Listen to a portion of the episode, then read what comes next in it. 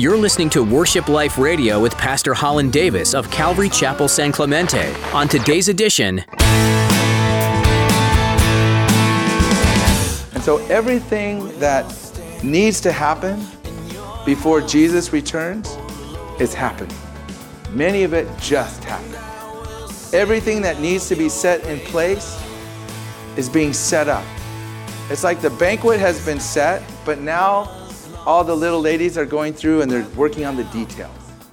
You know, before everyone takes their place. You know, the guys can come in and set up the tables and set up the tablecloths and put the chairs and, and get the general thing, and then the ladies come in and they dial it in, right? can you think of a time when you were preparing for guests to come over? Do you remember what that excitement felt like as you were rushing to get things ready before they knocked on the door? If you were that excited about dinner guests, imagine how exciting it must be in heaven as Jesus' return gets closer. Each day is one day closer to when Jesus returns, only it won't be as subtle as a knock. In today's message, Pastor Holland will explore many long awaited prophecies that are being filled today. Let's join Pastor Holland in the book of Numbers, chapter 19, as he continues his message The Red Heifer and the Third Temple. Is it true that the golden dome is where the temple was actually built? Is that true? And over the years, there's been a lot of theories as to where the temple could be built, based on where people believe the Holy of Holies was located. One of the ones that was a favorite of Chuck Missler is he, there's a place called the Dome of the Spirits that's to the right of the Dome of the Rock. And they believe that that was the location of the Holy of Holies. But if you go to the Dome of the Spirits, it's literally built on Mount Moriah. It's built on, it's, you see the rock right there. And so if you're looking at the rock, you're going, how could the Holy of Holies, because the actual temple was lower than what the existing it wouldn't be at this level. So when you look at that, you're going, how could the Holy of Holies be underneath the rock? How could that be true? And so I would always think that, and I would always question that, but I kind of went along with it because it made sense at the time, and there's plans and blueprints and everything that kind of prove all of these things. But recent discoveries have been made that have kind of begun to lead people to think that perhaps the temple was built somewhere else. Now, in Jerusalem, there are three mountains. You have the Mount of Olives, which is at the very top, and then you have the Kidron Valley, then you have the Mount Moriah, and then you have the other valley there, the Central Valley, and then you have Mount Zion, and then along the other edge of that, you have the Valley of Hinnom, which in Hebrew is Gai Ben Hinnom. And so when you shorten Gai Ben Hinnom, you come up with Gehenna, right? So Gehinnom. So that's where Jesus referred to as hell. It's where the trash was burnt in Jesus' day, but prior to Jesus' day, in ancient times, that's where the nation of Israel sacrificed to the false god Molech which was a statue, and they would take their newborn babies and they would heat up the arms of the statue, and then they would place the live babies on these burning hot iron arms, and they would basically cook the babies to death. That's what they did. They would kill their babies. And so, you have this thing, and you have these three valleys that separate, that all meet together. And when you look at the shape of these three valleys, it forms the letter Shem the letter Shem. And the letter Shem is the name of God, Hashem. The name, the name of God, Hashem. And what's interesting in 2 Kings 21 4, it says, The Lord said, In Jerusalem, I will put my name.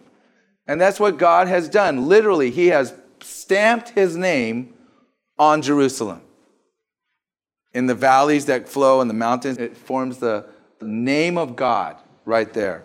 So it's just so radical when you look at scripture and you see it in real life. That's why we say we interpret the Bible literally. It's not figuratively. God does it literally, and literally the name of God is stamped on the city of Jerusalem.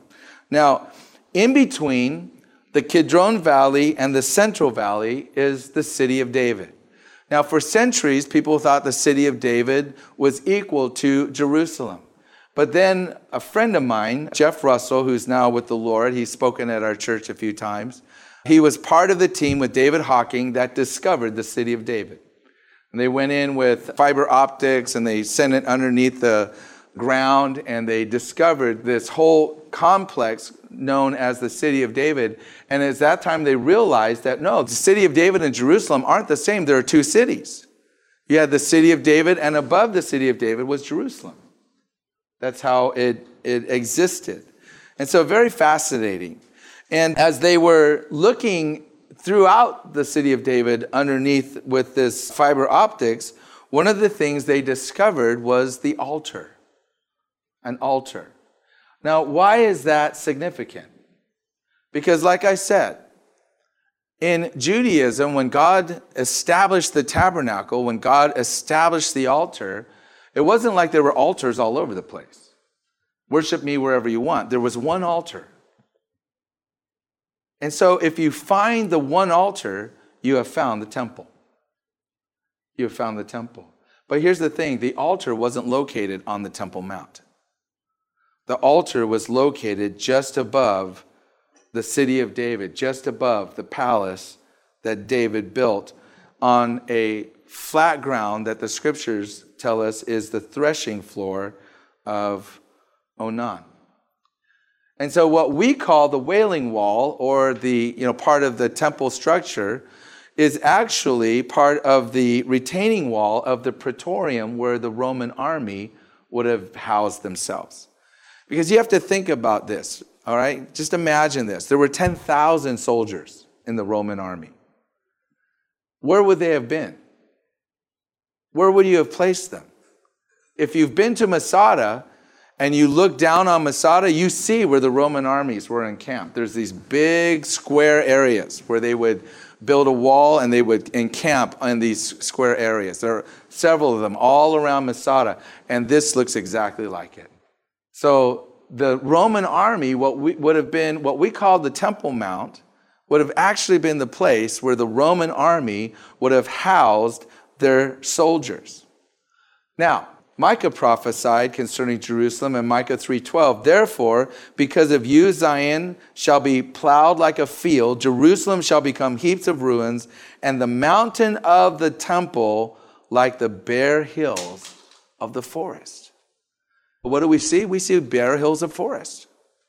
There's nothing there that would give us any indication that a temple had existed. Josephus said concerning the destruction of the temple, it was so thoroughly laid, even with the ground, by those that dug it up to the foundation, that there was left nothing to make those that came thither believe it had ever been inhabited.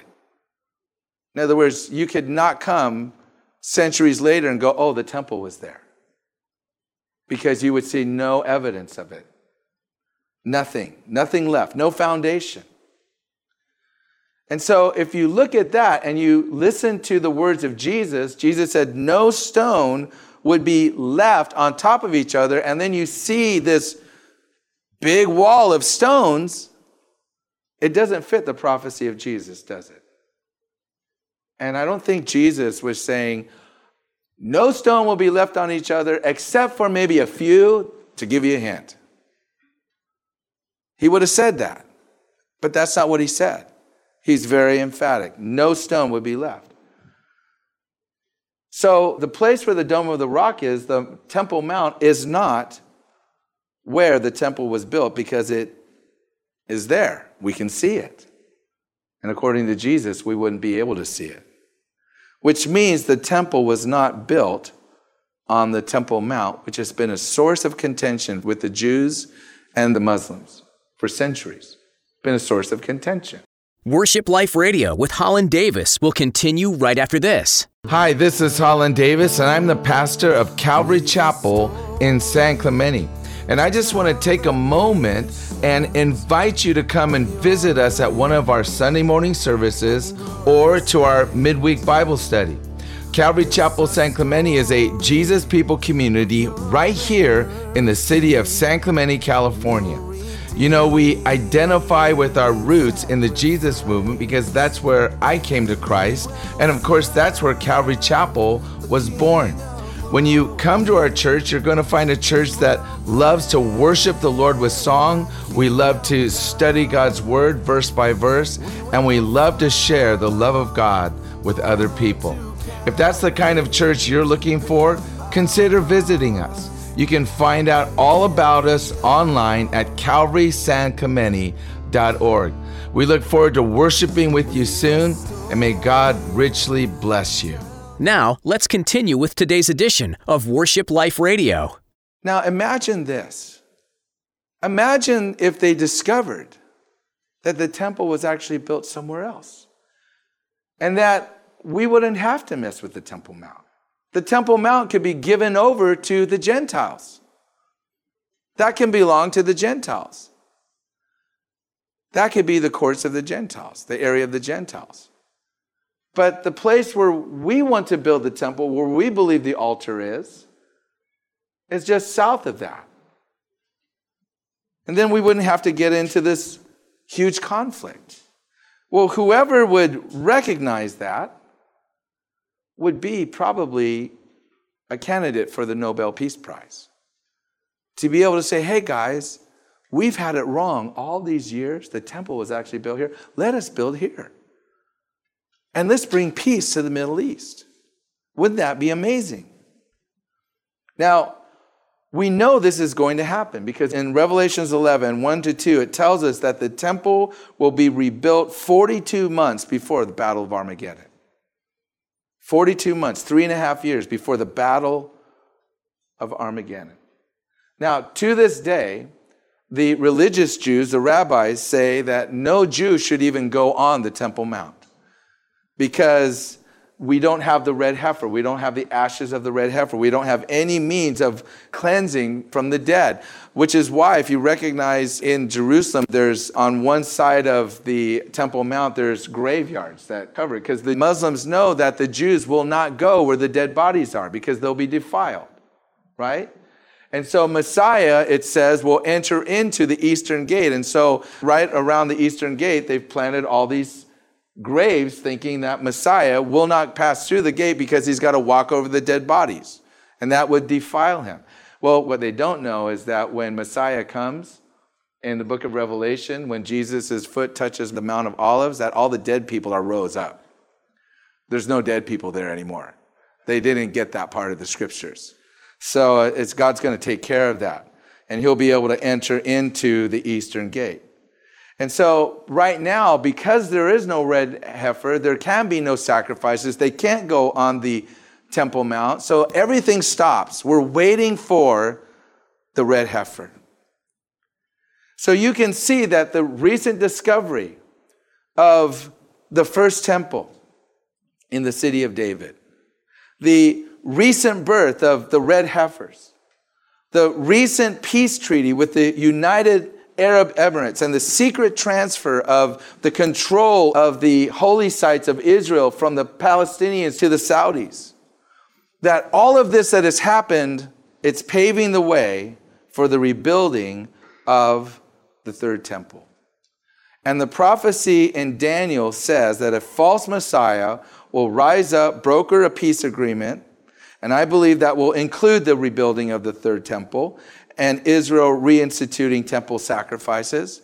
But 42 months before Jesus returns, three and a half years into this peace treaty, in fact, I believe it'll probably happen just before Israel begins temple sacrifices, that this false Messiah will break the agreement and stop the temple sacrifices from happening. And I believe that he will say, Hey guys, what are you guys doing? We need to open this up to all nations. You know, this is a house of prayer for all nations. And so, Buddhists, bring your idols in. Hindus, bring your idols in. And he's going to invite it to be a place where all religions can gather in the one world religion, backed by the false prophet, who is the head of the one world religion based out of Rome. And when the Jews hear that the false Messiah is inviting the idols back in, they're going to say, No way. We are not going to let that happen. And that's when the Antichrist will declare war on the Jews. And he will gather the forces of the world in the valley of Megiddo, Har Megiddo, or what we refer to as Armageddon. It's the one place where all the armies of the world could gather and stage an attack against Jerusalem. And they will march from the valley of Megiddo to Jerusalem. It's about a four or five hour walk. And they will march against Jerusalem. And when they get into the valley of Jehoshaphat, which is also known as the Kidron Valley, between the Mount of Olives and what we call today the Temple Mount, the city of David, when they get to the valley of Jehoshaphat, and the Jews see that they are about to be wiped out, they will call out to the Lord. And the Lord says, When they call to me, I will answer them. And Jesus will return with his armies of saints, you and I, riding on our white horses. Yes. And with one word, Jesus will destroy the false Messiah. One word. The Bible says that the blood will run so deep it'll be as tall as a horse's bridle, which is taller than me. You know, and, and I calculated it's like 200,000 people have to die at once for that happen. One word will wipe out the armies of the Antichrist. And the prophecy in Daniel 9 will be fulfilled. But here's the thing what is the key to tell us that now is the time? The birth of a red heifer. The birth of a red heifer. Exciting. Now, what does that mean for us today? What does that mean for us today? Well, 1 John chapter 3, I want to read this scripture. 1 John chapter 3, it says, Beloved, now we are the children of God, and it has not yet been revealed what we shall be. But we know that when he is revealed, we shall be like him, for we shall see him as he is. And everyone who has this hope in him purifies himself just as he is pure. We've been making the connection in the book of Numbers with the journey through the wilderness and the betrothal, the Jewish betrothal ceremony that leads to the marriage covenant. That marriage covenant is going to be established when Israel gets into the promised land in Joshua. But after the bride accepts the betrothal, the groom goes to prepare a place for her, and after it's completed, he returns to bring her to the place. And so, as we go through the book of Numbers, God is bringing Israel into the land of promise. And what is the struggle that Israel is going through? It's the battle for faith, for faithfulness. And the unbelieving generation dies in the wilderness. The believing generation will go into the promised place. In the same way, when Jesus ascended to heaven, he said this He goes, I go to prepare a place for you. And if I go to prepare a place for you, then I will return to come and get you and to bring you to this place. Our bridegroom is about to return. Messiah is about to return. But before he returns with us, he's going to return for us. He's going to come and get us. Speaking of the rapture of the church. And so everything that needs to happen before Jesus returns is happening. Many of it just happened. Everything that needs to be set in place is being set up. It's like the banquet has been set, but now all the little ladies are going through and they're working on the details, you know, before everyone takes their place. You know, the guys can come in and set up the tables and set up the tablecloths and put the chairs and, and get the general thing, and then the ladies come in and they dial it in, right? We're seeing all the little prophecies that are kind of out there that have yet to be established, fulfilled. We're seeing all of them come into play right now. And now more than ever, God is saying, get ready. Live ready. Number your days. Be about eternal things because Jesus is coming back soon. And this is the time to let things go, to live light in this world, to not be concerned about the things of this world, but to be concerned about the things of heaven. Now's the time to forgive. If you have unforgiveness, forgive. If you have bitterness, forgive. If you are living in a situation where you have hardened yourself in your heart, soften your heart to the Lord. Do not harden your heart before the Lord, but be tender towards Him. If you're involved in things that easily beset you, that set you aside, now is the time to let them go. Because Jesus is coming back. And we don't know the exact day or hour, but we can know the times and the seasons. And we're in the times, we're in the seasons, and we need to be ready. This is not a time to be freaked out and afraid, but to look up and to rejoice because our redemption is near. And the rabbis are saying it the redemption of Israel is close. It's going to happen any day. We're all saying the same thing. The redemption of the world is close. Jesus is coming back soon. If you're not ready for him, then you can pray a simple prayer and commit your life to Jesus and be ready for him. So that when your bridegroom comes, you won't be shocked or afraid, but you'll be filled with joy and ready to receive him. Let's pray. Lord, I thank you for your word and how exciting it is to live in these days when we are seeing the fulfillment of biblical prophecy. And who would have known that something as simple as Numbers chapter 19 and the red heifer would have prophetic significance for us today? And yet it does. And Lord, we want to be ready to meet you. And if you're not ready, you can pray this simple prayer, mean it with all your heart. And just say, Jesus, I want to be ready. I want to be ready to meet you. Forgive me for living life my way. Forgive me for breaking your law. Forgive me for going against your word, rejecting your leadership. I receive it. I receive you. Fill me with your Holy Spirit. Give me the power to live for you all the days of my life. For today I surrender my life to you. In Jesus' name, amen. Thank you for listening today.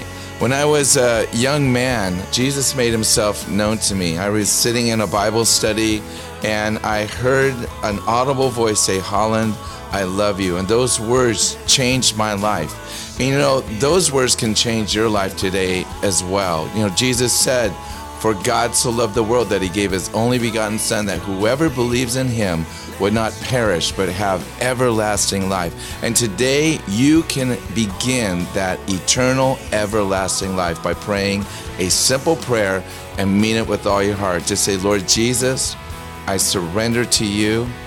I want to live my life for you.